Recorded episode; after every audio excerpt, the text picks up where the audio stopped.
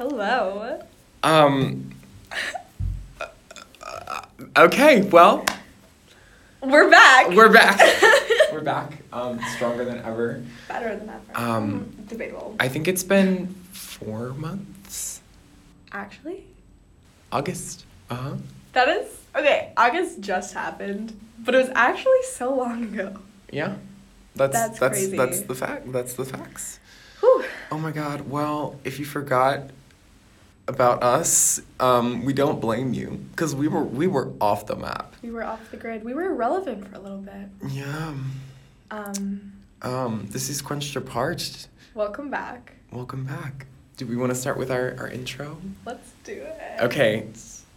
Do you, you- You- Amy, yeah. are you quenched or parched? Ooh, I haven't heard that in so long. Um, I'm a little, well, literally, I'm, I'm a little parched right now. I could go for some water. Mm. Um, I'd say I'm very quenched. Hmm. Um, it's been a busy, just this week has been the busiest week of the year. Yeah. Uh-huh. Um, Tech Week happened, Hairspray happened. If you guys saw it, your real one. Yeah. Um, I'm feeling very. I'm coming down from like this hill of overwhelming activities and brainwaves. Yeah. So I'm just I'm learning how to relax right now. Mm. Um. So I'm pretty quenched. I'm pretty good. I'm pretty. I don't need any more. Like I, I don't need to take anything else in right now. Mm. I'm just basking in what I have. Yeah. And I'm gonna relax for a little bit. Good. Yeah. That's so good. Yeah. Okay, Hondro. Are you quenched or are you parched? Oh my god. I actually have to say, I'm sort of like more on the side of parched at this moment. Mhm. Physically, I am worn down. Um, vocally, too. Um, and I think it's like, I forgot how exhausting, like, two weeks of tech week after school was. Right. Um, yeah, I mean, there's a lot. Like, I've just been thinking about this year and thinking about all the stuff that's happened and all the growth, and it's it's been really really good. But right now, I'm sort of like hunkering down and getting ready to finish this last week. Mm-hmm. Um, and so I'm not looking forward to it, but I also know that I have to go through it, which is sort of a mantra for the whole year, Right. these past couple months anyway. Mm-hmm. Yeah. Well, um, this episode is kind of we're kind of reflecting on the year. Yeah. I didn't realize how close 2019 was until right now, when you said I, d- that. I didn't realize how close it was until right now when you said that. okay, Um, well, So do we want to do hairspray? let's talk about hairspray. Okay. The spray that goes in your hair. You know, I okay. First of all, um, I am not ashamed to say Mhm. I like the smell of hairspray. Okay, same. I like it. It's it's the thing with it's the like same thing with gas. I yeah. Yeah. I love gas. It really Love you pump it in your car, you put it in your hair, you think, oh, that's bad for me, but it smells good. Mm, chemicals. Yes. Things my Um, body doesn't need. Oh, so you know that's that's just that's I had to get it off my chest. Um, yeah, no, everyone was complaining about it, but every time like Tracy'd walk by on stage and like spray her hair, I was like, come my way with that. Yeah. Um. So we did it. It was Thursday, Friday, Saturday, December thirteenth through fifteenth. yes. Um, most attended show ever at Edison. Oh my God! I mean, I can't wait. I can't wait to see final numbers. Right, because the first night was 235, right? Somewhere around that. And, then, the second night surpassed that. Mhm. I'm not sure about third night. It seemed full. I think Friday. I think Saturday was like less full, but it was still big. Right, especially for Edison Productions, like the whole bottom of the auditorium was full, which It is was. crazy. It was amazing. Yeah.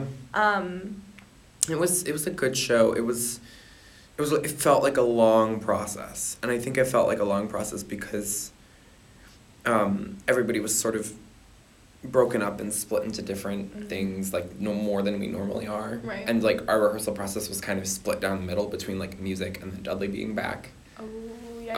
Um, which I think sort of took a toll. Like it felt like we were switching into something completely different than what we'd done before, at least for me right.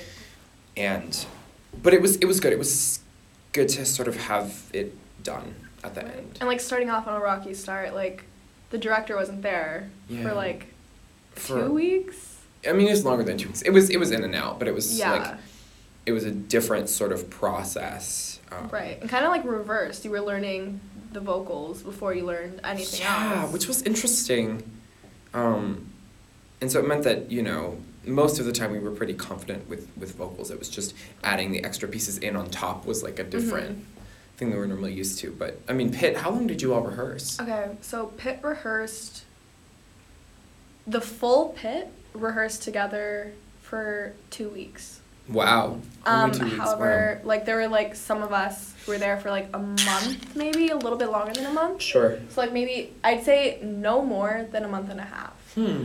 Um, so you talked about how like it felt really long, but it felt like so brief for me. Hmm. Because I started off in Hairspray, I auditioned and I got the role of Penny's mom, and I went to like a few rehearsals and I was just like, this isn't for me. Hmm. And I've been trying different parts and aspects to theater to see what I liked. Yeah. And I thought maybe musical would be different, Hmm. but it wasn't. It was all the same. Yeah, I get Um, it. so Pit, I hated for a really long time. For like three weeks, I cried. I was like, I can't play this music. Mm. It's too advanced for me. I can't sight read. And it was just so stressful. Yeah. And everyone was like, Amy, we need you. You have to stay. You have no option. And Yeah. that kind of helped. Mhm. Um, after a while, I really loved it and I loved going. And it was like the highlight of my day was going and hanging out with everyone and just like making this music that we were just like pulling out of the air, like out of nowhere. And it Mhm. came together like pretty quickly.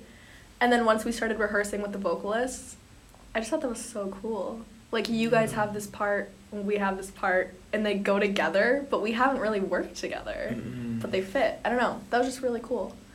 Um, yeah, that is really cool. I don't know. I enjoyed Hairspray so much. It was it was fun. Yeah. It Um, was Yeah, like there's it's just so it was such a different sort of process than I was expecting. right. That so it's sort of like I have to Mhm. reacclimate myself a little bit, but strike is tomorrow. Oh yeah. Um, which will be good. Mhm. And it's it was it was overall I'm, I was glad that I was that I was in it. Yeah, how it's being on stage. It was good. It was very much like I was doing my own character work. Like I, um, you know, and I realized sort of that's really what the process is. Like I had to really develop who is this person, Mhm. and like in the short amount of time um, that he's on stage, like you have to understand a lot about him. Right. Um, and so I really tried to make the most of that and do, you know, vocally challenging things for me. Mhm. Um, and I also, like, I, it was just really interesting to not be on the side that I had been for a long time. And so, like, I was always sure, like, I knew that I wanted to think, like, crew every night and, like, pit every night because it was, like, that work is so thankless. Right. And it was, like, weird getting into a place where, oh, and everybody's thanking you, you know, like, vocally because they saw you Mhm. um, after the show, but it was like I remember just being in that space and not having that happen Right. for a long time. So it's, that's interesting to me. Was it a little overwhelming? No, it was just it was different, and I and I really you know it was different being in a cast that was like my friends Right. who I see a lot um, because most of the other theater work that I do is like with like adults who I don't really have like as strong of a personal relationship with and or with people who I really don't know. Like I've done a couple gigs over the past year where it's like well, I'm in a room with you and we're working together for 2 weeks and then we're on. Right. Um, so it was it, you know, Mhm. different. Yeah. I don't know. There was like a lot of moments where I was just looking at you guys and I was like, okay, Hondro's never going to be in a musical here. Freya's never going to. Zella's never going to. And all these people who were like in the process, like that was it for them. Yeah.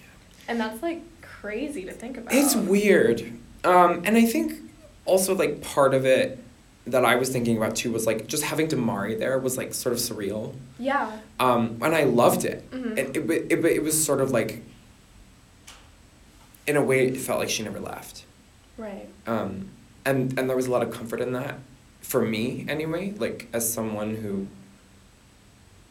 like familiarity is really important. And I think, I think it's important for everybody. Like to have something that it's like this is familiar Mhm. and this is um, this is really really good. And i think it was good. It just sort of like took me out of it for a moment because it never felt like i was the oldest person in the room.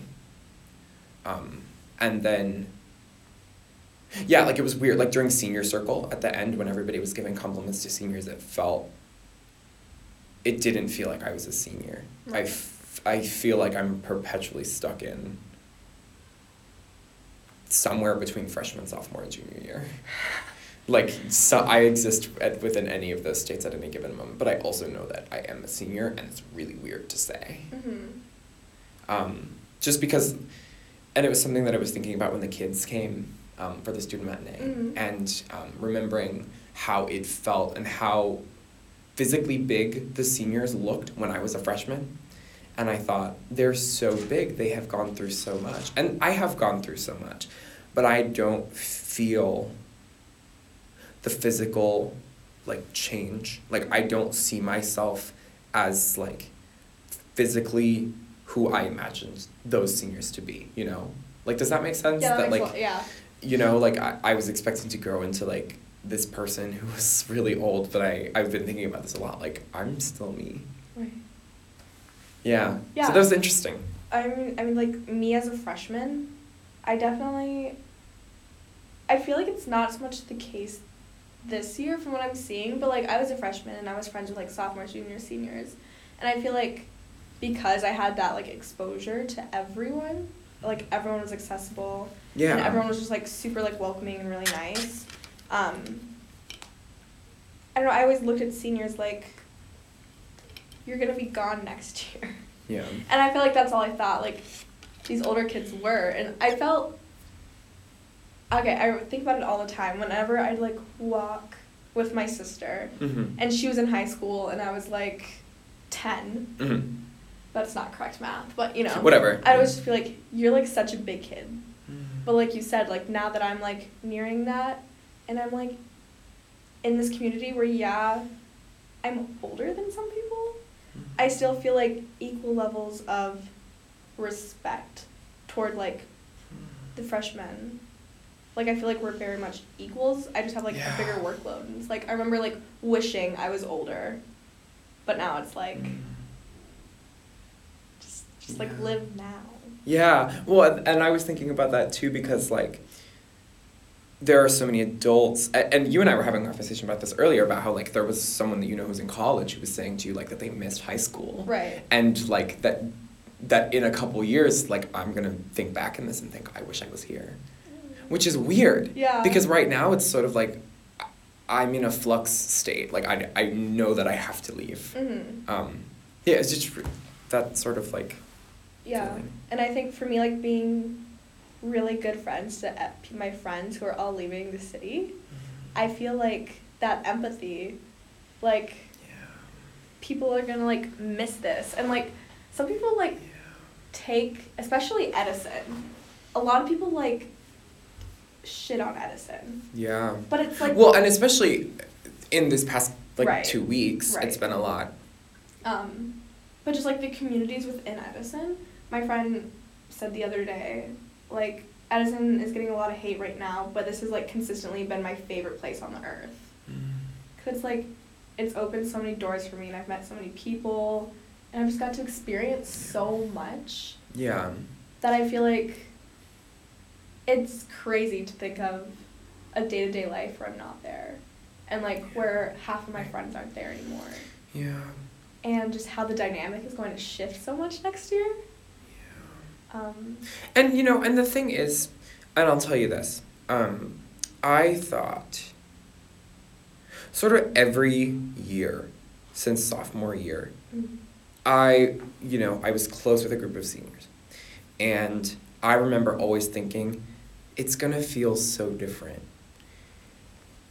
the next year when they leave. And it sort of has, but really, it reminded me of something that Miss Brousseau was saying. Like when she was leaving at the end of last year, she said, I'm gonna be gone, but there are gonna be people who are gonna fill in the gaps. And th- that sort of, it's gonna be upheld, you know? Like, and I've been seeing freshman and sophomore talent this year, a couple people in particular who I think, yeah, they've got it from here. Like, it's not my job anymore Mhm. You know which is both really freeing and like a little scary because it's like i know that you're going to go do stuff that's like better and different than what i did here you know? Um, but i think that it'll be okay like you know and and next year um, like the people that you're going to stay in touch with you're going to stay in touch with. Right. you know? Um, and it's not going to be as ideal as you think it is always. Um, and that's hard. Like that that to me like that thought is really really hard. Um, but it's gonna be it's gonna be okay. It is going to be okay. The universe has your back. exactly. You know i was thinking um, one of the things that i sort of thought about that has been like of like spiritual comfort like not religious but very deeply like spiritual that has not been a thing in my life since we last recorded this podcast was the idea of like everything in the universe right? If there are so many parallel universes that exist uh-huh. an infinite amount then i have to believe for my own sanity and my own survival that everything that happens in this universe is supposed to happen in this universe. Right. you know? Yeah. that like every single choice that someone makes like it's gonna end us up in this version to where we're supposed to be and you just have to deal with that um, and so you know like everything that i think you know if something doesn't work out the way that i wanted it to Right. um, I think you know what. It's it's me in another universe who can have that experience or make that mistake or do whatever you know, Yeah. and that's sort of comforting. Like, I was reading a piece about. Um, uh, do you know who Maya Rudolph is? Yeah. And she um, is a New York Times like magazine profile of her, and she was talking about um, how. So she has this show called Forever, and in Forever, spoiler alert, um, in the first two episodes, both her and her husband die Oh. of like freak accidents, and um, and then they end up in this like place, this like suburbia, where they're just supposed to live out the rest of their life, like the rest of their like afterlife or whatever. Mhm. And she was saying, Maya Rudolph, about the show, she was saying, you know, um, I just really think I don't know where we go, but I just I hope that we go somewhere, and that was really beautiful to me. Um, yeah. yeah, I Um, think. Sorry. No, no, no. I just think it applies in a lot of ways. Um, I don't know. I think it's interesting that we anchor ourselves so much to something that we know is such a short period of our life. But Yeah. I don't know. It's definitely not just like the concept of high school or just any place you're gonna be, but it's definitely like the people Yeah. and like you said, we're gonna stay in contact with people we want to stay in contact with. Yeah. So I think like, although it is emotional to say goodbye, like we don't really have to say mm-hmm. goodbye. We can still Like, keep that's- them close. That's a privilege, like, right? Like, Right. and, you know, I think about in like 40, 50 years, what are kids going through high school gonna have that makes them even more connected and more interesting than we are now? You know? Like, is it gonna be that you can, like, make a hologram of someone and, like, talk to them as if they're in the room? You know? Like, is it gonna be something like that? Right. Um, and I just I I want the best for them when that happens. Like, you know, and I think part of that is like wanting the best for myself when that happens. Mhm. You know, but um, and I was thinking too a lot about like literally grasping with how short life is, life is pretty short. and um, and and I was thinking a lot about like. And I, I think what you and I have talked about like relationships and like dating and marriage, like sort of that Right, whole realm. yeah. And I was thinking a lot about like, um, there's this person who I follow on Instagram who's like very, very like like 30s and got married, and I was like, I can't imagine in like 13 years, less than 13 years, meeting the person who I'm like, I want to spend the rest of my life with you. Right. That's crazy to me. I don't know, and I've been thinking about like that sort of things and like I feel like sitting down with one person being like, "Uh huh, you're the one." That's terrifying. What if like Yeah. you back out and the other person doesn't want to? Or Or what if it's the other way around? Yeah. Right. Yeah. I think Ugh. yeah, what I was uh, like and one of the things that we were talking about too was like just sort of this fear that I like learned and had to really deal with a lot this year that was like oh the people who you want to be around don't want to be around you Mhm. and and thinking about like how would you find someone and like just like know Right. or like learn that like you two wanted to be around each other in the same way Right. in the same amount of time. Like there was that like you felt it. And i think it's like just something that i haven't experienced yet but like you know. Also just I don't know, like I feel like a lot of times that happens. And then I think we all just have this like false beautified, like romanticized concept of what love and marriage is like. totally. Um it's so unrealistic to like of course they're going to be like the patches, like the rough patches, but choosing one person and then thinking it's going to be like mutual every single day is something that's hard to accomplish. Right, yeah. It was really interesting. I was I was listening to this podcast about this woman who has been together with this guy for, you know, 20 years but they're not married. Mhm. And she said, part of the thing that makes our relationship work is that every morning I wake up next to him and I say, I choose you. And that it's like not like it's not legal Right. binding, but it's like and you're doing it because you want to. Mhm. and you know, and also like the idea of marriage like makes it really hard to leave. Yeah. Which is scary because like at this point in my life, I'm like not only am I scared of everyone leaving, but I'm also like I need to leave. You know? Mhm. And and it's like it's it's just it's weird, but it's it's life and I believe that like whatever happens in this one is supposed to happen. Uh, you know? Yeah. Um, I don't know. I think it's like while you're gone, you're going to create such a different like environment and community than what you have here. And you're gonna be so independent and everything is kind of like riding on the choices you make. Yeah. And like Mhm. it's very just driven by you doing what you think is best and whatever you want to do and there there's like no one to like hold you accountable besides yourself No. Yeah. and like Right. there's like beauty in that but there's also Terror. yeah terror. It's terror. Like, yeah, I've been really like realizing a lot. Like I was talking to to a friend last night, and they were like, "I've never seen you angry." And it's like that's really interesting. That I just like don't like I'm s I'm still very compartmentalized, right like in myself, and um, I'm like very self aware, but I also like really terrified that like the only person I'm gonna impact like is my own being, you know? mm-hmm. Um, and like thinking about like, oh, like, well, what if you don't have kids? Like, what if you don't keep your bloodline literally moving or something like that?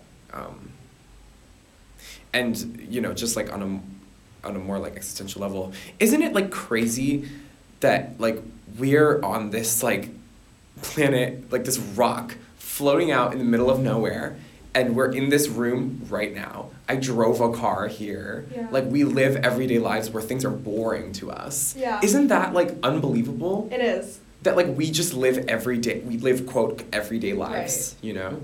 And everyday life is different to every single person Yeah. so some things like i'm super excited about the next person might be like okay like i don't know it's, i don't know It is mm-hmm. crazy. I think it's very interesting to like. Okay, I have a really bad habit, guilty pleasure. Okay. Of watching people's everyday vlogs on YouTube. Okay. Like sometimes. Why do you call it bad habit though? Why do you call it bad? Well, my mom always like thinks it's really questionable because it's like you're sitting here watching someone else's life and you're not living yours. Like go outside, go be productive. You're wasting your time. But I just think it's so interesting to get a peek into someone else's normal life and how different it is from mine. And it's very easy to form like this envy within you to be more like this person that you actually have like no clue who they are Mm. but just like the idea of them and everything they're doing is something you admire so much like Yeah. And do you admire it because it's different? Do you admire it like? i think it's because it's something I wish to like Mhm. obtain. Like I want to be independent and like I think living alone would be so fun. Yeah. But I know that there's also like the downside to it and I get really lonely all the time. And money, a job, what?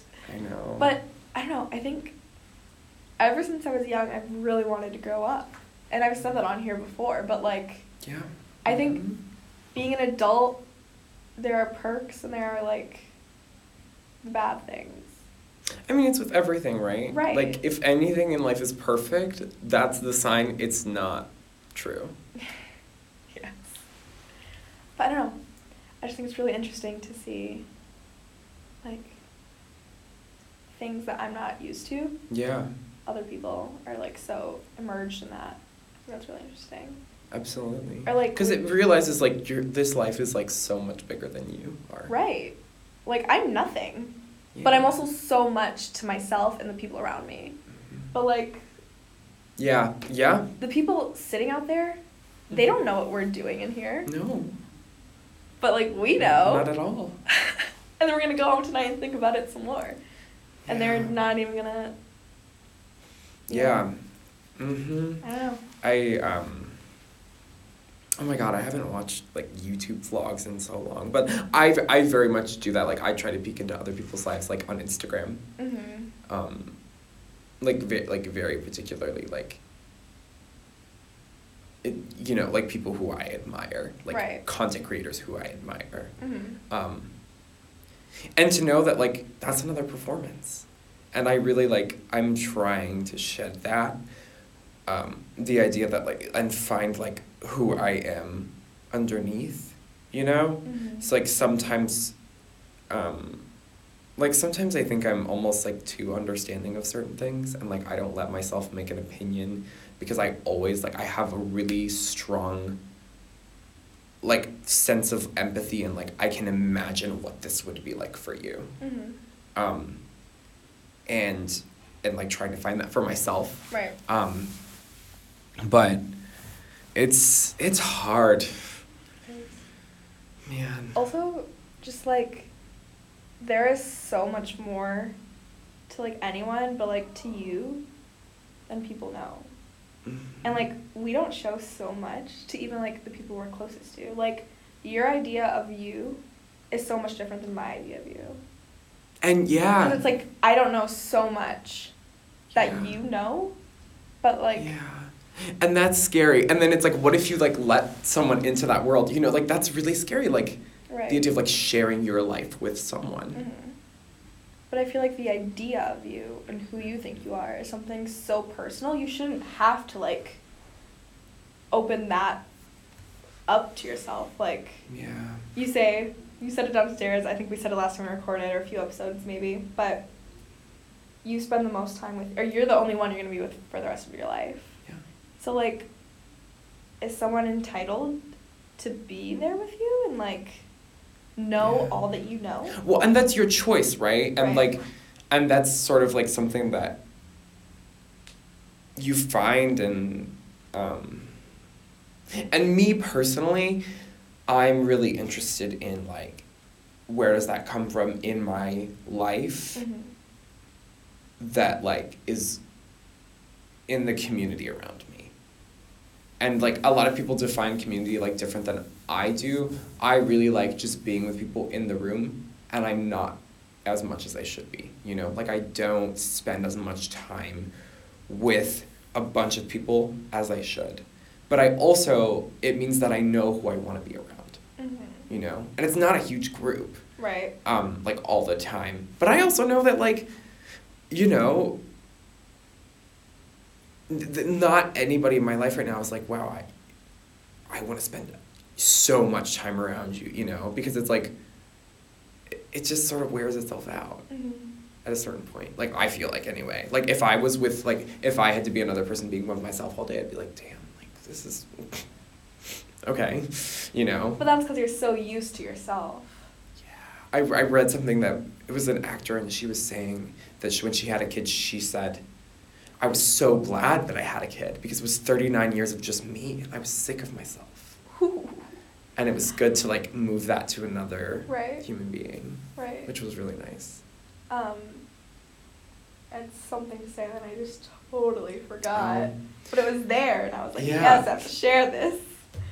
No. It just makes me think of like when you were talking about like our ideas of each other. Mm-hmm. I'm really thinking about like what my idea is of you. Man. I don't. I feel like a lot of the time. Okay, y'all. Handra receives so much praise all the time. Okay, hold on. Okay. I uh, okay. I'll let you say, and then I have something to say about this because I'm confuddled. Okay. so much praise. I've never seen anyone more like admired that I'm like so close in age with. And I get to see him like walking around the halls every day. But it's like some people look at him and like don't get me wrong, such a great human. But I feel like that would get so exhausting all the time. And the other night you said to me, you were just like, "Thank you so much for all your work." Like, w- like I was like backstage at the music hall, and I go, "No, thank you," and you're like, "I hear that enough. Like, please don't." And I was just like, "Oh my god, that is so much pressure. I feel like you never get a break, and you're so just like." There's just this expectation, and I mm-hmm. feel like you definitely have a great bar set for yourself, but then there's so much the pressure from other people, like being like that all the time, Yeah. It's like so much to juggle. Yeah. And like, I don't know. That just seems like a whole other life to live that I could never like adapt to Yeah. or have like any idea of. Yeah, w- and so I want to start with the last thing that you said, and I think, um, like, yeah, so, you know, in thinking about people say like, oh, you know, next year you can make a new life for yourself. You make a Mhm. new version of yourself.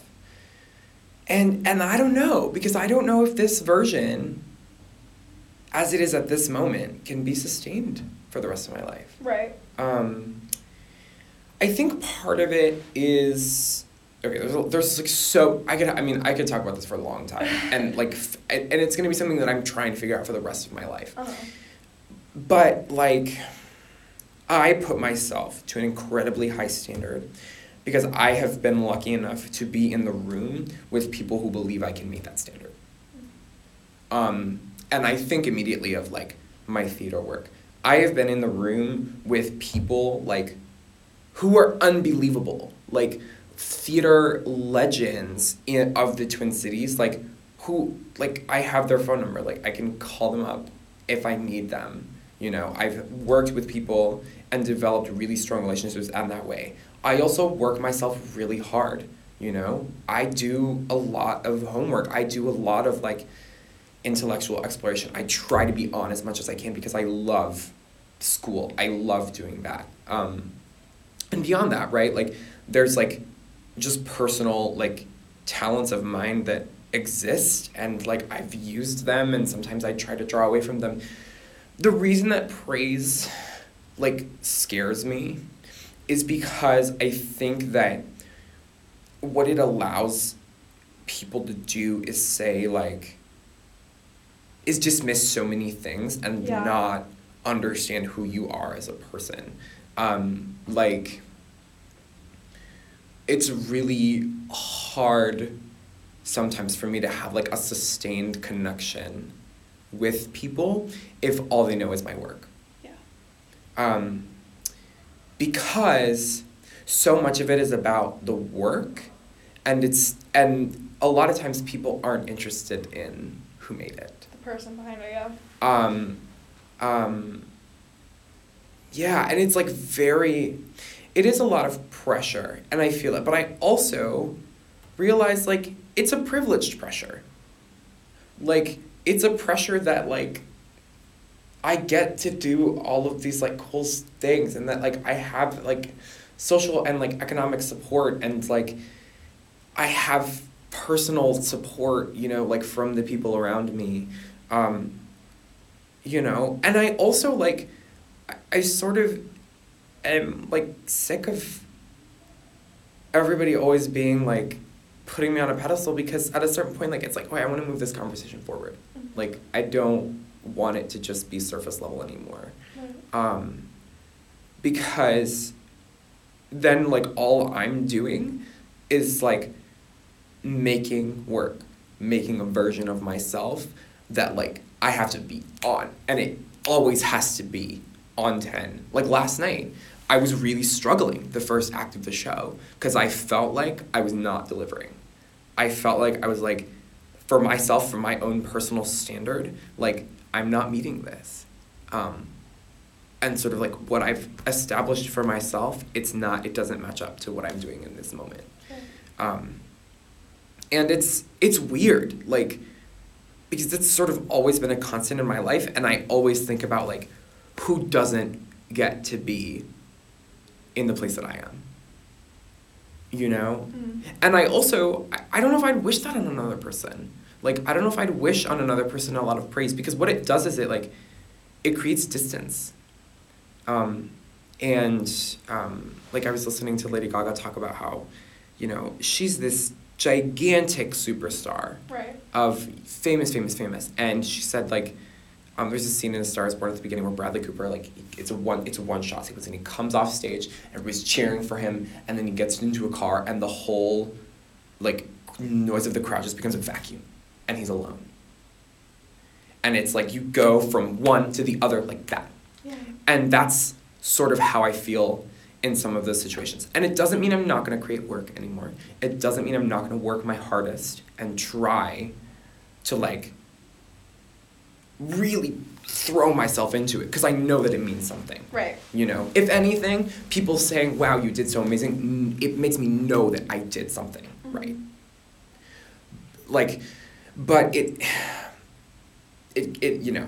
So that's that's what I have to say. Yeah, and like, I have I have another friend who she receives a lot of praise as well, and the other day I said to her, and it's kind of what we were talking about earlier. You said that your friend or someone had never seen you angry or like asked if you got angry, and it's like I feel like it's so easy to underestimate a person who receives so much like praise mm-hmm. because you only see that like one version of them. Mm-hmm. And it's like, of you're a person. Of course you're angry. Of course you get angry. Of course you get sad. Of course you get stressed. Like it's so unrealistic, and Yeah. I feel like, like you said, it's hard to see the person behind the work and the creator. Yeah. And this work came from a vision that came from a person. Yeah, and it was it made me think what you were just saying made me think of like, um, like a lot of times like I don't want to get outwardly angry at people because I find it easier to sort of deal about it like deal with it in myself Mm-hmm. and like not have to put that on other people so that I can sort of like I have to hold that as my own. Like I feel like I have to hold up a lot as my own. And I really like I try to check in, you know, on Yeah. people like during the show like I try to ask people how are you doing? Do you need help? Like not for the praise, but for like I like I want to do something that's not just me like Right. standing alone by myself waiting to do this Right. and get praise for it. Like you know. Um, do you think like, cause I know you check in on a lot of people, and sometimes you message me like, "How are you?" And it's the sweetest thing, and it makes me so happy. But a lot of times that makes me think, Hondro needs someone to check in on him. Well, I mean, I appreciate that. I also just think like that's everybody. And I think like in this culture, we are so we are both so by ourselves and so with other people. Right. Like all the time to like it's unbearable on both sides.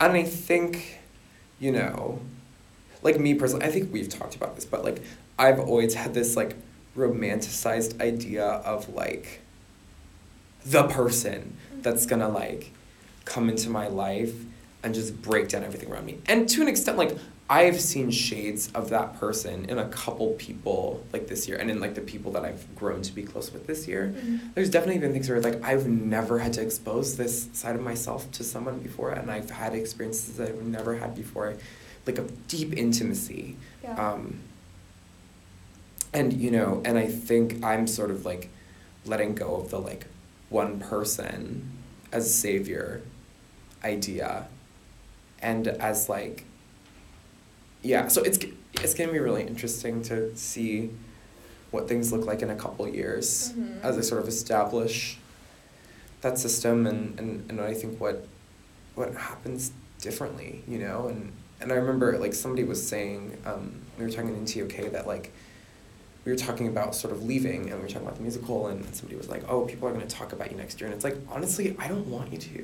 Like I want I want you to like take what I'm giving and make it for yourself. Right. Like I don't want to be someone who gets like trapped here in this idea that I've made, Mhm. you know?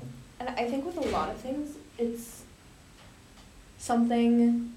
Let's say someone came to see Hairspray, Mm-hmm. okay, and they loved it and they took it in, and it meant a lot to them.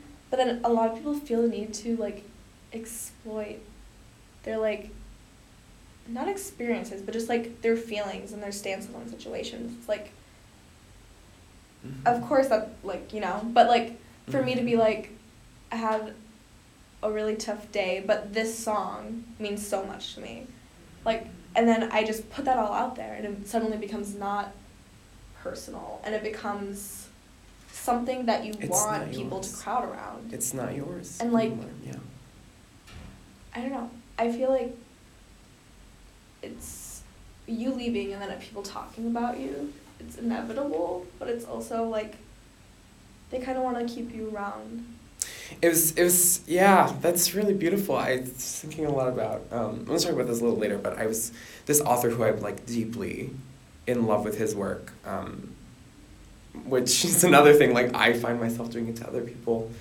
Um, but he, um, he was talking about like how writing, and he was specifically talking about people who have passed away, but he was saying writing about the dead is another way to be with them.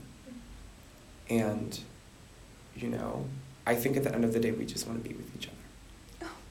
Yeah. Like, um, as human beings, like, like B is like in our, it's in our, It's- yeah. it's in like the way that we describe who we are at the base level yeah. you know. Uh, My idea of you is always like, I feel like you hold, um, like so many things that people are afraid to tell yourself. Like you are such a trustworthy person. Um, and I'm really interested in that because I think that's also a different kind of pressure. Mhm. And like, I wonder, like, because I know that you get told a lot of things and people come to you with a lot of things. And sort of my idea of you is always someone who is like halfway between like, I don't care and always like, you know, you get told something and you're like, okay. and, and then like also, but someone who like has something really deep to say Mhm. also like within it. That's like, that there might be like a conflict between like, I'm getting so much information, but I'm not receiving that sort of support and that's really really interesting to me and i think you're like my idea of you is like i don't really when i and think of amy i always think about like i see you with someone out like no matter who it is it's like you're in a pair you're in a group Mhm. um, and like you by yourself like is sort of a mystery to me. Like i don't know who you are like when you go home you know and you're like sitting alone by yourself and like i don't know what that looks like. Right. um, i'm trying to think what what else um, what else i've learned about you. Yeah like my idea of you has really changed over the year like i you know and if we talked about this but like when i first met you it was like I- don't know. Like I just I didn't sort of there wasn't any like like there wasn't any like impetus for us to connect Right. or for me to be like hi Amy like Right. um and so it's been really really interesting like sort of seeing you like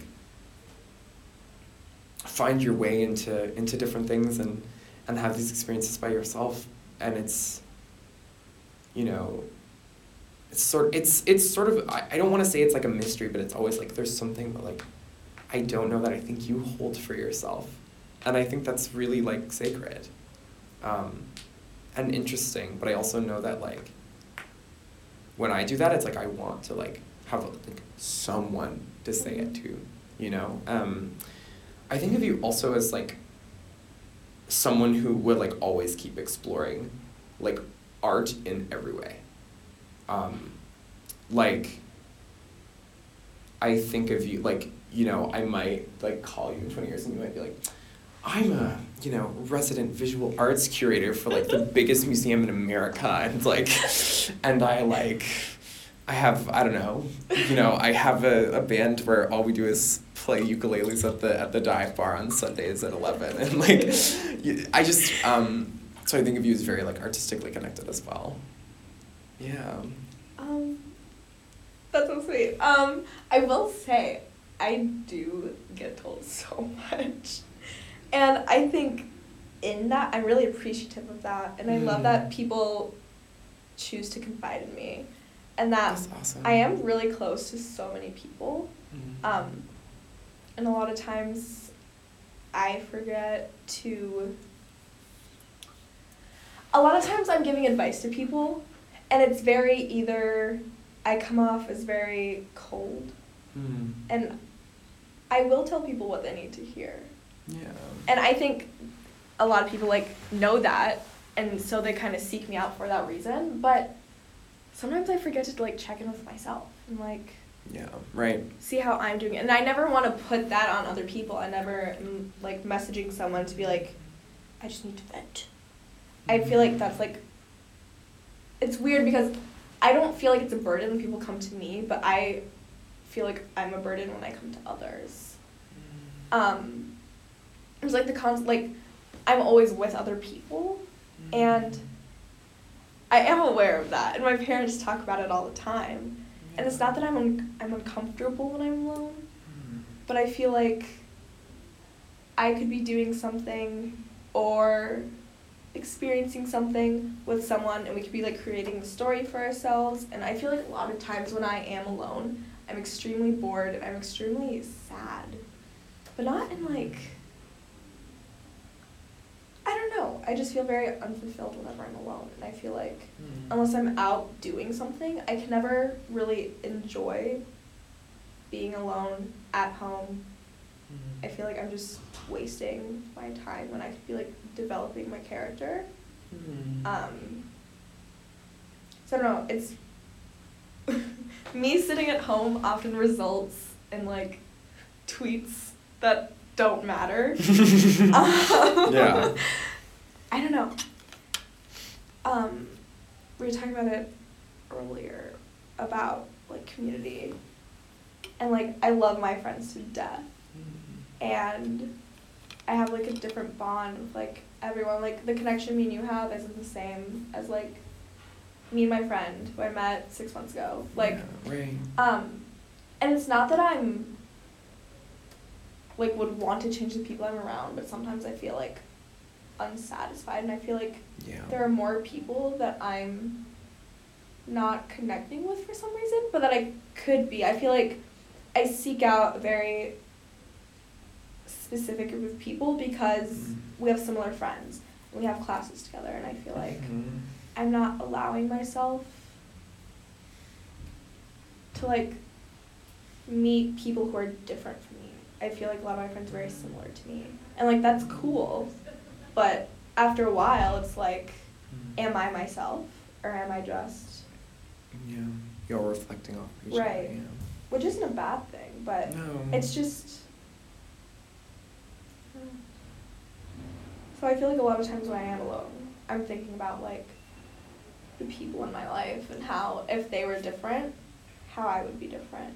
And I feel like there's a whole other side to me um, that I just haven't like lived because of who I'm surrounded by, where I am, things like that. I don't know. Like I feel like I have a lot more development to do, but I'm not allowing myself the access. Interesting. Yeah. I don't know. And I am always very consumed. This sounds like pretentious, but I am consumed in art, like music. like I have so much respect for like writers and authors, and like people who do makeup, that shit's crazy. and like, I don't know. I think there's always more to see and more to more to hear. And just it's always a story. Like it's always a story. And I'm really I want to like I want to know the story. Like I want to know the tea, you know. Yeah. right. Um, yeah. Yeah. I don't know. Hmm. I very much want different versions of myself than I've seen. Hmm. And that maybe people see of me. Hmm. Like, do you want that for yourself, or do you want it to be like in what other people see, or both? I think it needs to be for myself, Yeah. but Mhm. other people are obviously going to interpret that however they wish, Yeah. which is fine. Um, I don't know. I recently encountered someone saying, not to me, but it was passed on to me, that I'm like a try hard, out of the box person, Hmm. and that Is this someone you're close to, or is it? Um, not like really close to, but it's someone who like I thought was my friend, Hmm. and I was like taken aback by that, and I thought that was interesting that that's what they were getting. I feel like I'm very much like who I am. Hmm. So I don't know. I just thought that was interesting. Like that's what they're seeing of me, and how different that is than what I think, Yeah. than what you think. Than you know, like I don't know. But I Mhm. thought about that for a little bit. Yeah. That's fascinating. Yeah, Hmm. I don't know. And for like, for you, obviously, like how I think of you, is that there's so much more to you than like you're willing to show. Like I said that earlier, but like yeah. you're also such a person who just has this like aura, this ever changing aura. Hmm. You're you're so you're so much more than just like I don't know, there's so many sides to you. And you always know like when to be present and when to like offer support. And you're such a good like listener and I don't know. It's, it's the body. It's you have to listen with your body. Yeah. I don't know. There's like I can't even like begin. There's so many layers to you, Yeah. and that so many people don't get to see. And I've like, Yeah. so, like others have like seen more than I have. But I think there's like, there's something to that. Like there's so much more to you than I could ever imagine. I don't know, man. It's it's wild. It's weird to like. I don't know. It's. I just I've had a lot of experiences, Right. and it's weird because sometimes I feel like I can't tell stories. Why? Um, because I haven't necessarily had a lot of wild, like, oh my god, we went to the party and they were doing like coke out of like like sprite cans or something like like um I just haven't had any of those wild experiences and so many people around me have like I'm always like um in terms of like peer experience like there's always places where I can grow and like things where I don't always have energy for people Right. um and like it's I don't know, I'm trying to figure out what I want to say. I just feel like I feel I'm feeling a lot at this moment. Um partly because of physical exhaustion, Right. which like I've learned like it it's in the same place in my face and my head, like that pressure, like the slowness that comes from me like you know, like having experience like I'm taking it in and like holding something in. Mhm. Um, and so it like triggers a lot of the same like responses for me. Mm-hmm. Um, I'm also just like afraid to talk to people sometimes because I feel like um, I'm someone who like if it's there like it comes fast for me. Yeah. Um, even if it's unexpected. Um, like I'm n- I'm someone who like has an idea of kind of what I want, and then I realize sometimes when you get what you want, it's like it's not what you Not what actually thought not what you actually not what you actually wanted. Um, but I mean, I'm so grateful, like for everything that has happened. Mhm. Um, it's so weird to think of like the things that I was doing freshman year, and like three years ago, and then three years from now, and how I'm gonna grow. You- Like just overall, the thing that I've accepted is like I have to. I don't only have to love myself. I have to like who I am Yeah. on a base level, like if I don't like who I am, if I don't like what I'm doing, Mhm. it's not worth it. Right. You know, Mhm. um, like, and it like I was just really realizing like I'm gonna be me for the rest of my life. Mhm. Like I sometimes I used to look in the mirror when I was younger and I would think like, oh, I'm this person. Like I would like I would like to like disassociate like not disassociate I would just like let it like separate from my body, and I would be like I don't know who this person is. But like I just like detached my name from it. It's like this is so interesting. Mhm. Like for, I don't it, I don't know if that makes any sense. I don't know if that. I don't know if that makes any sense. Like I used to always think about like there just used to be moments where I would like disconnect Yeah. and be like, whoa, where am I? Who am I really?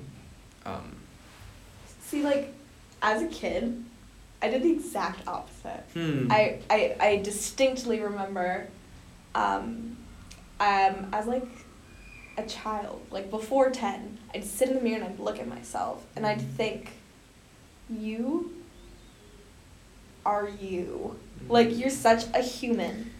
yeah. And I would just be angry at myself for like being who I was. And like as a kid, mm-hmm. that's so confusing. And like looking back, I was like, you good? Right. but like, right. I don't know.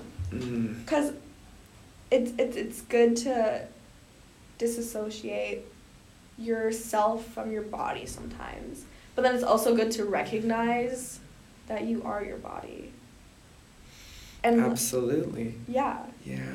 And that's something I think about a lot. Like, It's weird, and that there's like things that we can do without having to think about it in our bodies. Yeah. Like that it's just it's that, and Right. that's crazy to me. and, and then that comes back to like self care and like, it's very like me and you both. We like exhaust our bodies. Yeah. Because we want to do so much. I'm And then- exhausted right now. Same. and then, like, Yeah. we do so much and then we forget to like take care of our bodies, but we Mhm. can't like yeah. do these things unless we take care of our bodies. Exactly. So like, Mhm. Oh my god. so Yeah. yeah. Mm.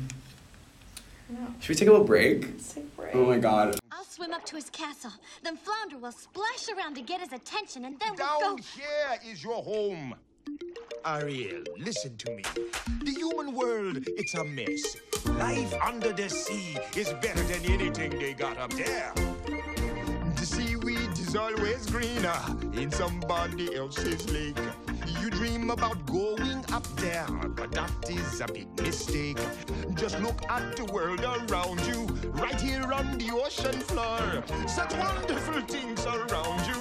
What more are you looking for? Under the sea, under the sea.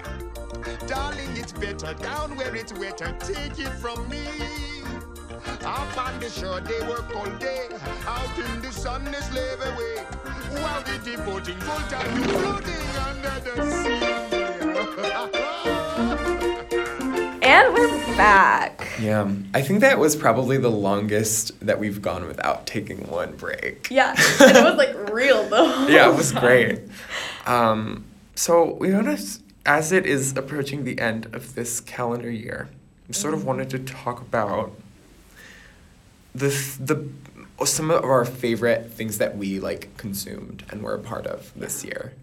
Um, we like to end episodes with like recommendations, so we're gonna have a few. We're gonna have a few. We're gonna yeah. I think we're gonna we might talk a little bit afterwards, but this is sort of both the end of the year and nearing the end of the episode. Um, yeah, we have no messy letter today. We don't have a messy letter. Which I don't think it would. Well, We have our lives are messy enough. Let's. yeah. um, That's fine. yeah. Um, okay. Do we want to just like go back and forth like one each, and then we just you know talk about it for a while? Okay. Okay. Yeah, let's do it. Do you want to start? Sure. Okay. Okay.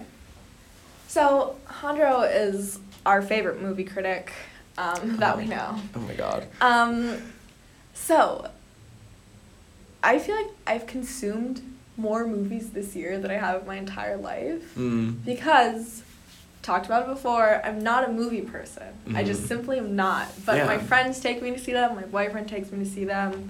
So I see them. Mm-hmm. Um, no movie has ever impacted me as much as Bohemian Rhapsody. Mm. And I don't know why, because I didn't listen to Queen, didn't follow the band. Um, but after seeing it, and it didn't get good reviews. It got very No. mediocre reviews. Got really bad reviews. So going into it, I was like, okay, I'm probably not gonna like it that much. Uh huh. I mean, you're going with friends? I want Bob. Yeah. Um, but like immediately, I was like taken into the plot, and the acting was great, and everyone was complaining about the storyline, but Mhm. from a perspective of someone who doesn't know anything about the band, like I thought it was great, Hmm, and the music interesting. was good, and Rami Malek, um, the guy who plays Freddie Mercury, So that's that's Bay. um, oh, he's so good. af- so good. He's so good. After seeing the film, um, I just like delved into Queen for like two weeks. Mm. And then I just watched like all the Rami Malek content I could get my hands on, and I fell in love with this. Have you watched Mr. Robot yet? I haven't. It's not on Netflix, but I'm sure I could find it somewhere if I wanted. Yeah, I've heard it's excellent, and it's just three seasons of him. Ooh, Yeah. sounds like a dream. Um, he has this. Oh, another movie I watched that I loved. I don't think it came out this year though. It's called Buster's Mal Heart. Okay, I haven't I haven't heard of it. starring Rami Malek. Mm. um, and it's very similar. I drew a lot of parallels between the book I'm currently reading for my English class, which is Into the Wild by Jon Krakauer, to this movie. Mm. Um, basically, this man like has a family, and he's going kind of crazy. And he meets this guy, and he's like, "The inversion's coming." oh. And he's like, he works at a motel. He works the night shift, so he's like Mm. doped up on caffeine all the time Yeah. and he becomes it's so it's like the scenes from like the hotel the motel he works at and then it's Mhm. him bearded in the wild like getting chased down and it goes back and forth and then eventually the two plots meet up and it was just beautiful i loved it so much That's so interesting and Yeah. such a Rami Malek kind of thing. it like i don't know what it is about him because he seems like kind of an ass Did you see that video with that girl? yes Yeah, uh-huh. um yeah that that's that's my movie take for Mm. this year Yeah. My movie take. Oh my god. There was so much this year. Um I can't pick like a single favorite. Although I'm trying to think of some some that I've seen that I haven't talked about here yet. Um I will say that I think the best horror movie of the year is Suspiria. Um I think it's better than Hereditary. Ooh. Um, I think, and that's just on first viewing. I think it has more to say. Um, it's really it's a political film um, that's set in 1970s Germany, post-war Germany, um, when there were then when there was this group, um, this very radical leftist um, terror group, um, who was who wanted to basically get rid of any and all neo Nazis and Nazis. Um, and was doing very violent means to do so. And so it's set against that backdrop, and it's about these women in this dance academy who are witches, and it's like it's the single-handedly like the most bloody film I've ever seen in my life. The last fifteen minutes, if you can't handle blood, do not watch it. Like it's that bad. Um, but I think overall it's brilliant. Um, I'm trying to think of what I've seen recently. Um, I, I have to say, one of my favorite movies of the year is Mission Impossible. Um, I've never seen a Mission Impossible. um, and I will say it was so good because, like, the writing was so good. Um, and it's so exciting, and there's so much that happens, and it's like every single sequence, like, builds in, like, scale. Um, like, the movie starts with like a cool underground fight sequence and by the end Tom Cruise is flying a helicopter trying to bring down another helicopter and it is the craziest, most awesome thing. Um, so that's amazing. Um, there were so there were so so many though that were great. Um, I haven't talked about Stars Born on here. I like I watched Stars Born. I was hypnotized. Like I was in. Um, I thought it was absolutely beautiful. Um, although it was not very well written. Oh, Um, like the, like thinking back on it, I was like, this dialogue is kind of trash.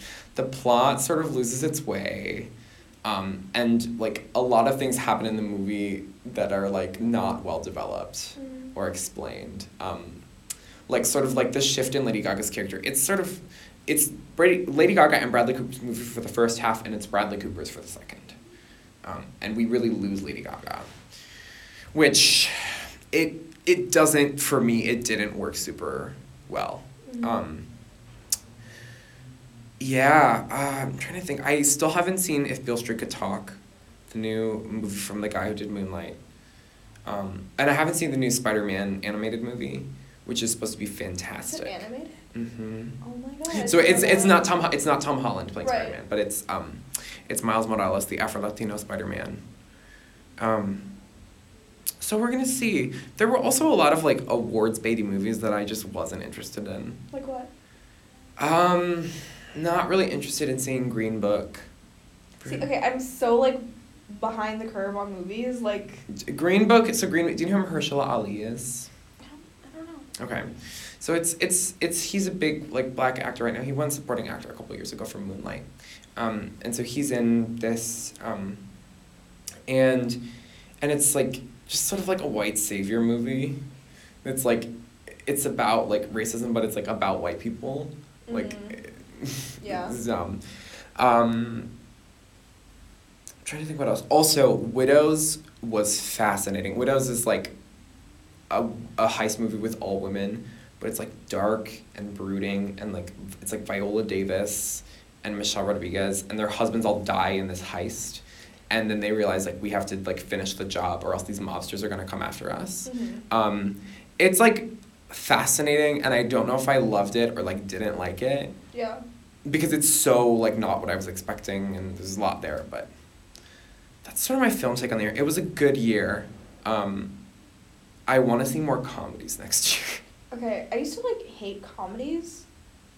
I don't understand why I would ever hate comedies. It's so good to laugh. Yeah. Also, and hearing people laugh makes me so happy. shout out to, to all the boys I've loved before. I'm gonna go home and finish watching it uh, for a second time. Wait, which one is that? The one about Is the, that was like Noah? Noah Centineo. Okay. I don't think he's a good actor, No, he's not. but um, the movie is adorable. It's It about. was pretty cute. You watched it? Mhm. Yeah.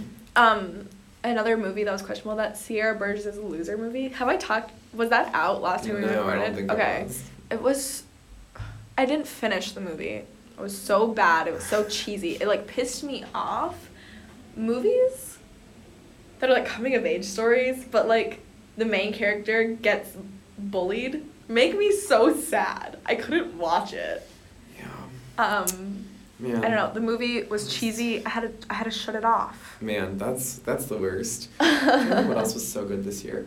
Also, okay, favorite like Hollywood cheesy movie. Love Simon Takes the Cake for me. I haven't even seen it. Okay, it is like the most adorable Was thing. that this year? Yeah. Oh my god, that seems like ages Also, ago. Also, Black Panther was this year. Okay, I still haven't seen Black, Black Panther was incredible. Um, my okay, I have to say at this moment, 2019 is looking like an even crazier year for movies. For movies, okay, I've seen like the tweets about all the movies coming out. Because there's so many. I mean, yes, there's gonna be a bunch of big franchise tentpoles. I really don't know like what indie movies are coming out that I should be on tune to, but I'm sure that there will be ones that are fantastic. Yeah.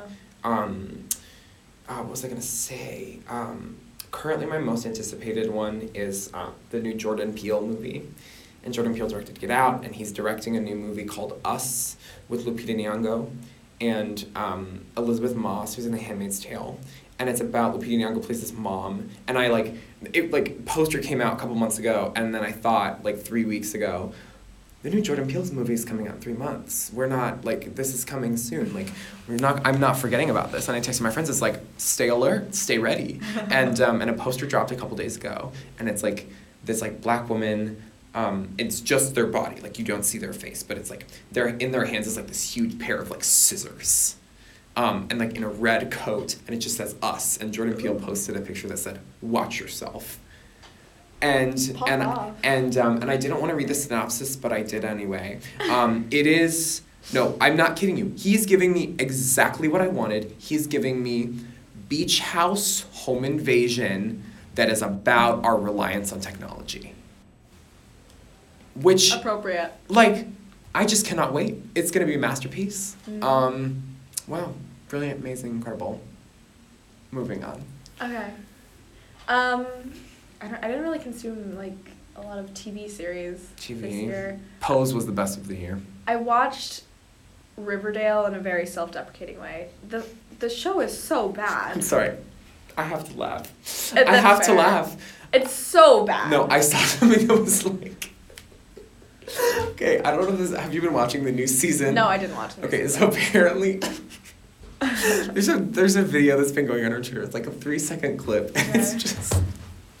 It's all of these cheerleaders like on the ground, like shaking, and um and it's from Riverdale, and and the narrator is like, like. The plague overtook the whole school. God, what has Riverdale turned into? oh my Um, god, it was so funny. I think the only show I've watched this year, or at least that I can remember, that came out in Mhm. 2018, was The Chilling Adventures of Sabrina. What did you think of that? I Okay. didn't watch it. Just like Riverdale, it's really just not good. And it's But satanic, right? It is satanic. Um, I thought, I don't know. There's like this brand of show that's like super cheesy, but that really just takes me. Um, Okay. So it's very like high school. It's very similar to Riverdale, but Mm. There's a satanic plot. Basically, Sabrina is a witch, and like her friends don't know, and like she. It's just like the TV animation we all watched when we were younger. Did you Mm. watch it? I didn't watch it. No. Okay, I did. My sisters were really into it. Mm. Um, I don't know. It's so good. Ross Lynch plays the boyfriend, and like I don't like him, but like he's kind of winning my heart right now. Um, Ross Lynch, like Disney Channel Ross Lynch. Yeah. Oh my god. Like, there's a hype about him that I don't get, but like he's okay. Okay. Um, a new episode dropped, and I started Christmas watching it last night, and then I fell asleep. Mm. Um, but I don't know. I really, really like that show, and I don't know why. Yeah. I think I- that's it. Or I we started, or I started.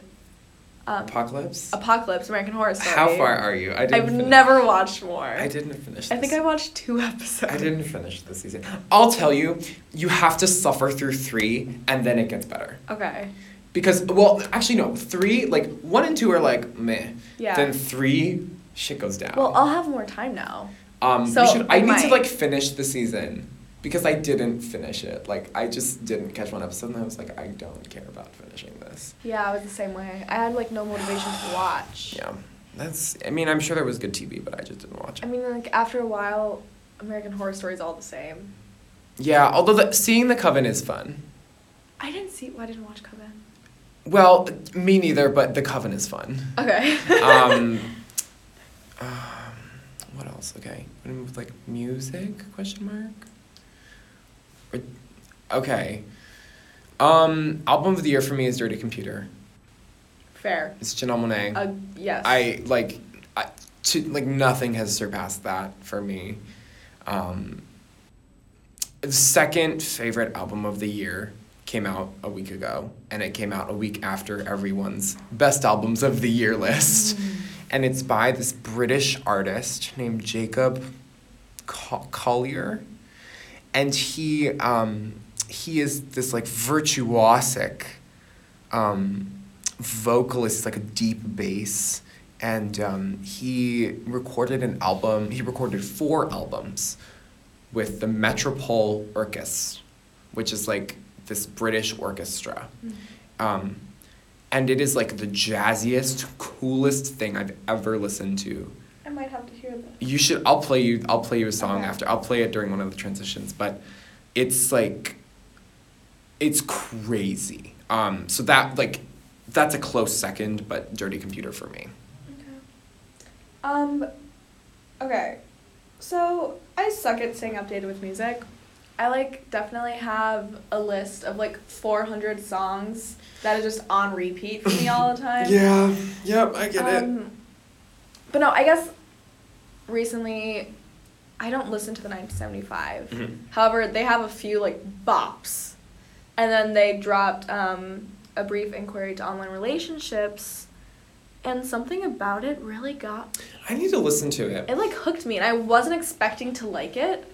And then I was like, wait a second. I'm like jamming to this right now. Yeah. Um, so that was like unexpectedly really good. Also, Hippo Campus dropped Bambi. Yeah.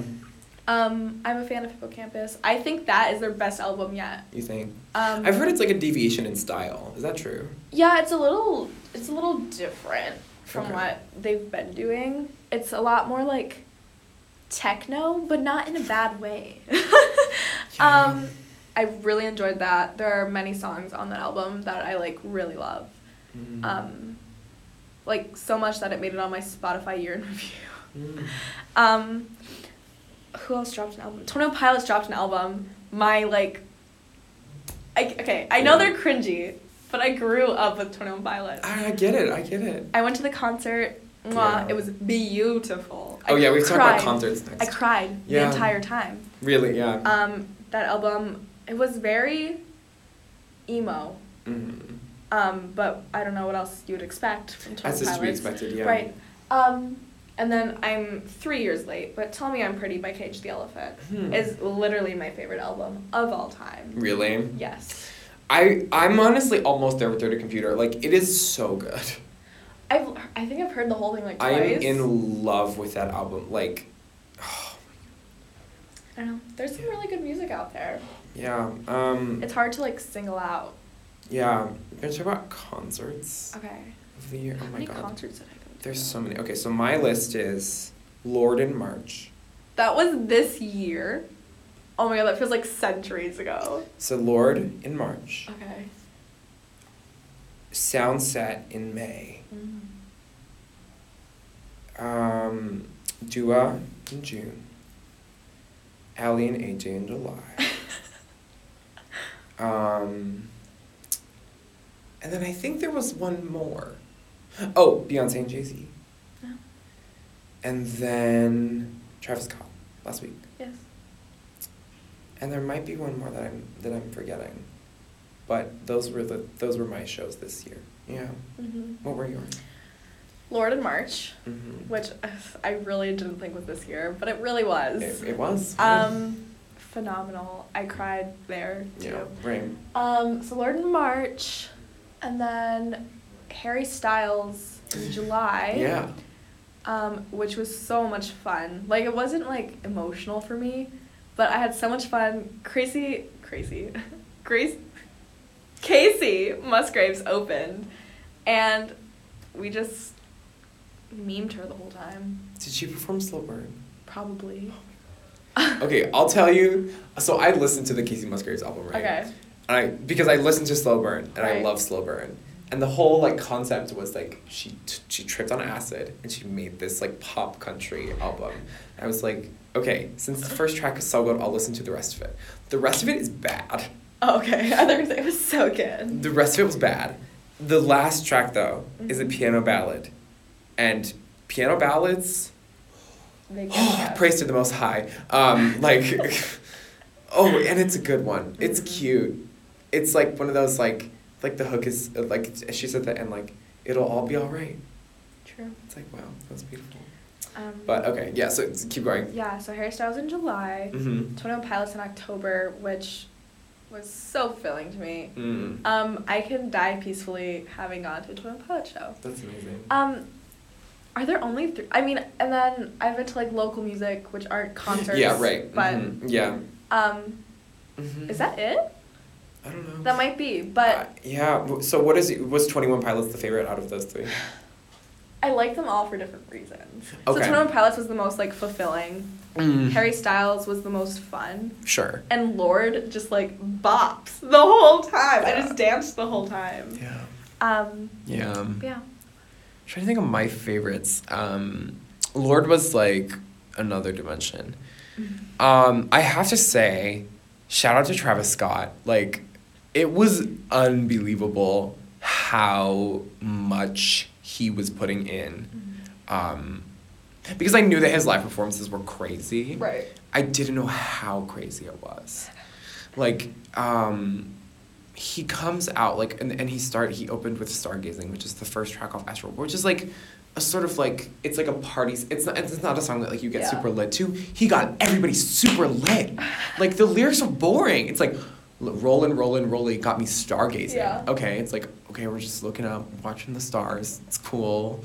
Um, and then sicko mode at the end was like it was un it was unbelievable. So in terms of like pure like technical and like energy wise, Yeah. that was it for me. Right. Aly and AJ was some of the best musically though. Like I Actually? no, it, it was a rock concert and I didn't know that it was a rock concert. Like I didn't know that's how they were gonna interpret the music for live. Yeah. And they brought a lot of new layers to it to by the end where their their like their comeback signal single was the last song that they played.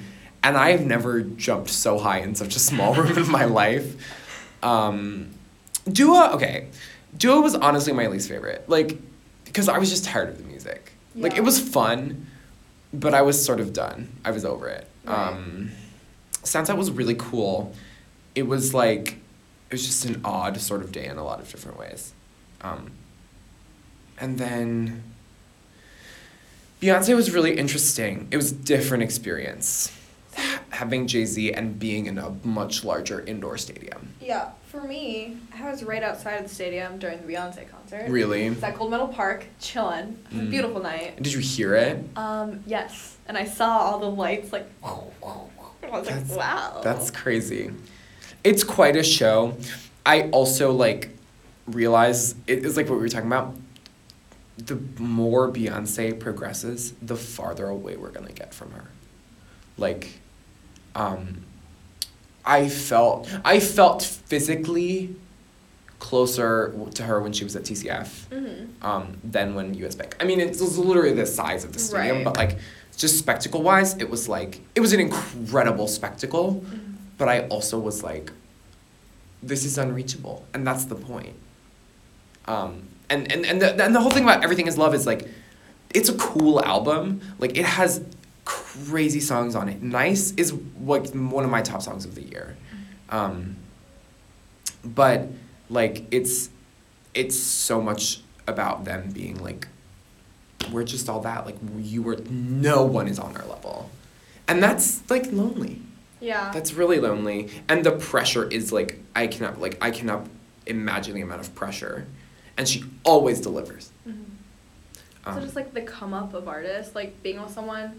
I mean, definitely not Beyonce. She's always kind of been there, but like following an artist when they have a really like small fan base and then they grow up, it's just like Mhm. And that's sort of scary because, like, at least for me, like, I like having sort of a small following for yeah. an artist because I feel like once they get big, like, their the way that you consume them changes. yeah.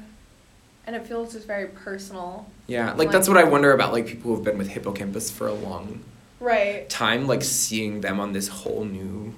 Like touring world. Yeah. Yeah. It's Mhm. crazy. Yeah. Oh, and then, okay, books. Do you want to talk about books while I pull up this excerpt that I'm going to read? I'm gonna be real with y'all. I don't read. Mm. Um, however, I'm in an IB literature class, so Mm. we, we've we've been reading. I've I've been reading Into the Wild by Jon Krakauer for like the longest time. Mm. Um, and so it's a nonlinear narrative, hmm and it's nonfiction. Yeah. And so right off the bat, I was intimidated by it. I was just like, nonfiction is boring. It's gonna be confusing to follow. But as soon as we begun reading, it hooked me, and I was so surprised. So Mhm. basically, the plot: this man named Chris McCandless, when he's like 22, I think. I think it's 1992. He like leaves his hometown in DC Mm. goes to Alaska, goes to South Dakota, goes to California, Arizona. He like travels, goes to Mexico, and then this is all building up for him to go to Alaska, and he's gonna live off the land with like minimal Mm. supplies, and everyone thinks he's just crazy. Mm. And he does it for like months. From I think he's in Alaska for three months, and and just when he's about to leave, he starts to like exit. He's like, "I've made it. I'm fulfilled." Um, he gets trapped and he can't leave, and he ends up dying. And the the the story in the first chapter, we find out he dies. Um, it's it's just about what he's done and like Jon Jon Krakauer's research on Chris McCandless's life and kind of just the idea behind his thinking. And it's very interesting. Um, the movie's trash though, Mm. but yeah. Yeah. that's me. Cool. I found the best book I've ever read this year. So I want to shout out a couple things. Okay. Um, this year I read a lot of really cool stuff. I'm I'm an avid reader, like I read all the time. Um, and I read this book. I just found it randomly in a bookstore, um, and it's called How to Write an Autobiographical Novel by Alexander Chee. And I've never read a better book in my life. Um, it's a collection of essays. He's a like fifty year old like queer Korean American man um, who's been writing for many many years, and it's about his life as a writer and his life. Um, and so that that's amazing, and, and I'll come back to that in a minute. Also, something that I want to shout out is the Three Body Problem, like Chinese science fiction novel series. Um, it's they're gigantic books, but they're visionary. Um, it really really cool. Um, I've also read a lot of I've read some cool poetry this year um, that I can't name offhand, but like just cool things like online.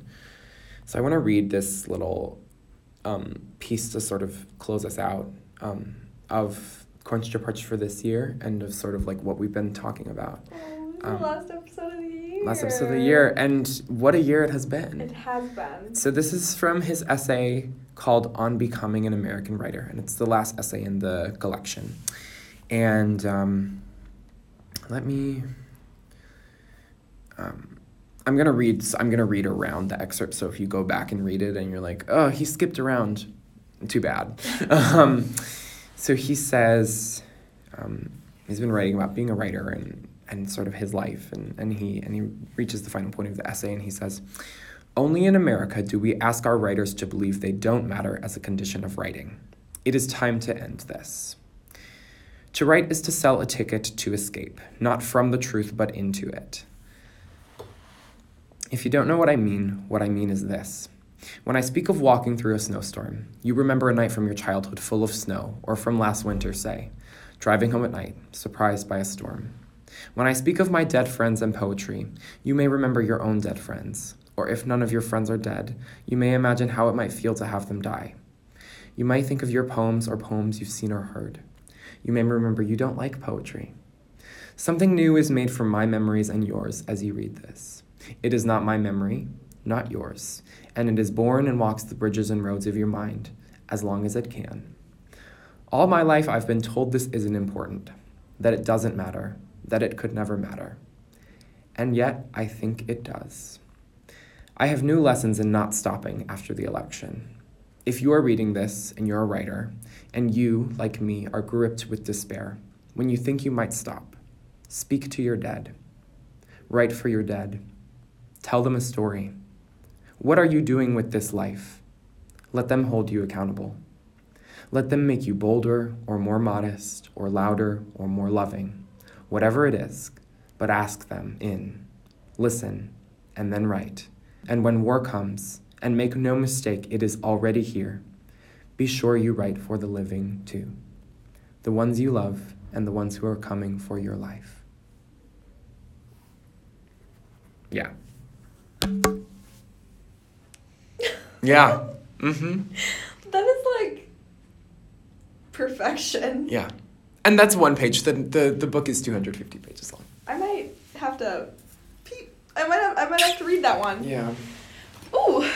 Uh-huh. So I just I wanted to read that. It, it felt really relevant to a lot of what we were talking It about. Yeah. really did. hmm Oh my god. That was so good. This was fantastic. I think this is my favorite episode. Um, me too. Yeah. It's very just like genuine. I feel like we didn't really have to like prep a whole lot. Like what are we gonna talk about? And No. we've been talking for an hour and a half. And it's just like It's brilliant. it's what we needed to yeah. say. Also, you know I've missed you a lot. I've missed, I've missed yeah. you so much. Yeah.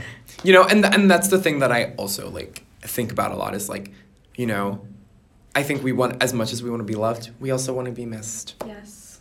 That is true. You know, we want someone to we want people to think about us when we're not around. That is Yeah. Um, anything else that you want to say? Um, I hope you guys have, have had a good year. I, I, I want people to be able to hear this and then do some reflection of their own because I think it's Yes. it's really easy to forget to check in with yourself and like Yeah, totally. I agree. yeah. So Okay, well, we'll see y'all girls next year. we'll see you in 2019. yeah, if this helps you, share it with someone. share it- share with the share with someone share it with someone you miss, and someone you wish you saw. more. Yes. Yes. Oh, that's beautiful. Okay. That's beautiful. Okay. All right. Thanks for listening, guys.